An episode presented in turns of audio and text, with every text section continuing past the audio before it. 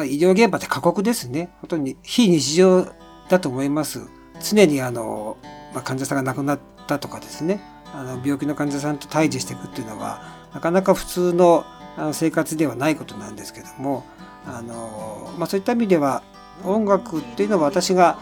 あの高校生から大学生活してる時に出会ったものなので自分に戻ることができるというかですねあの普通の人間に戻るっていう感覚があります。